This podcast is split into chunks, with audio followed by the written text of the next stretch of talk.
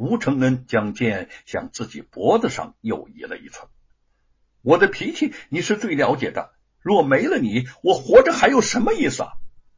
玉凤看的是心胆俱惊，只怕他一时失手，忙说：“嗯，若没有我，还有叶云姐姐，还有玉，还有凤毛啊，谁也代替不了我的玉凤。你若是不答应回家，我就我……他竟是真的要动手了。”玉凤再也顾不得其他，相公。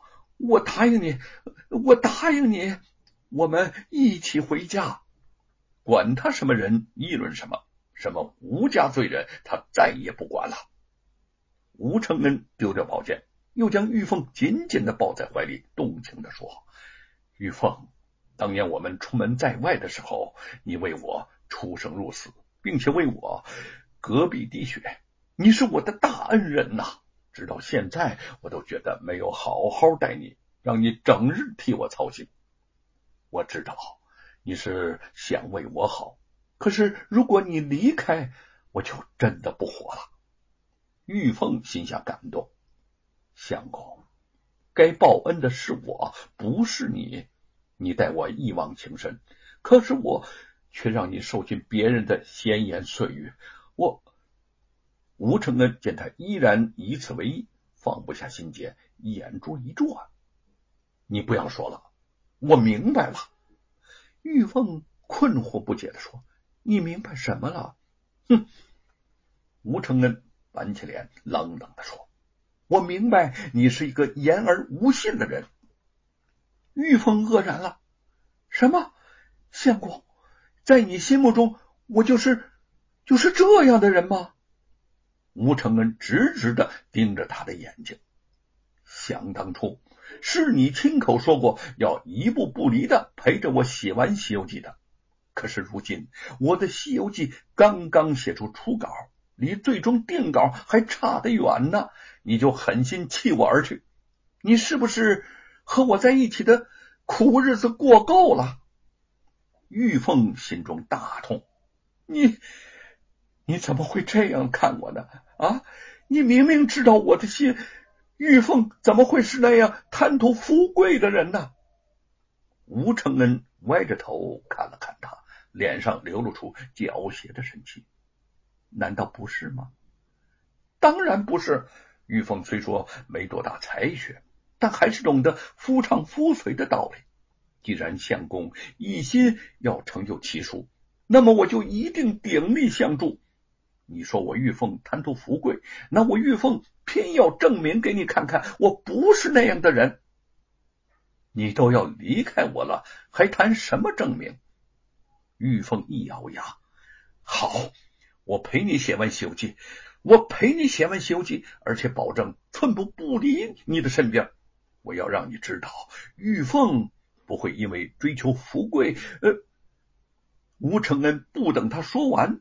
忽然笑了起来，他一把搂住玉凤，笑道：“好玉凤啊，好玉凤，只要你不离开我就好。”玉凤先是诧异，然后又明白过来，有些哭笑不得：“相公，原来原来你是故意在激我。”吴承恩得意的大笑：“哈哈哈哈 玉凤啊，你可知道？”这是我在《西游记》中写的猪八戒以及美猴王的故事。你这个猴精！他口中嗔怪着，眼中却满是温柔微笑之意。吴承恩开心的把玉凤抱得更紧，两个人即解开心结，重归于好。玉凤心中一片暖洋洋之意，如初春水波，温柔无限的说：“我们快回家吧。”叶云姐姐肯定着急了。吴承恩笑着打趣：“哼，他能不着急吗？你一走啊，他急得就像火烧了眉毛一样。”吴承恩家中陪着叶云焦虑担心的还有吴成家。听到门外传来脚步声，两个人对望一眼，都跳了起来，正要出去看，玉凤和吴承恩已经推门走了进来。见吴承恩终于找回了玉凤，叶云一颗悬了半天的心终于放了下来。又是惊喜又是难过，眼泪迟迟的掉了下来。玉凤红着脸上前拉住了他的手，鼻中酸楚的说：“让姐姐担心了，都是我不好。”叶云笑了笑，飞快的擦了擦眼泪：“我是真的让你吓坏了，你走了，咱们这个家可就散了。我知道你的心思，沈伯父那么大的年纪了，他的那些话又都是醉酒之言，你不必在意的。”玉凤羞涩的低下头，沈伯父也是为相公好，我不会介意的。都怪我呀，当时脑子一热，没有为你和相公着想。姐姐，我错了，再也不让你操心了。叶云伸出手，在玉凤的鼻子上轻轻的刮了一下。咱们家呀，没有我行，没有你可不行。相公还真是一天都离不开你呢。玉凤扭住叶云的手，不好意思的说：“恩笑说，姐姐拿我说笑，我可不答应。”叶云求饶道：“好妹妹，你是练武之人，我可打不过你。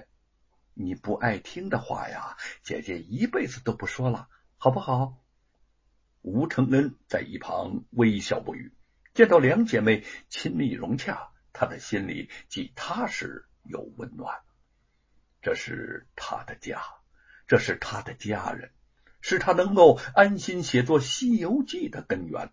无论如何，他再也不会让他动摇破损了。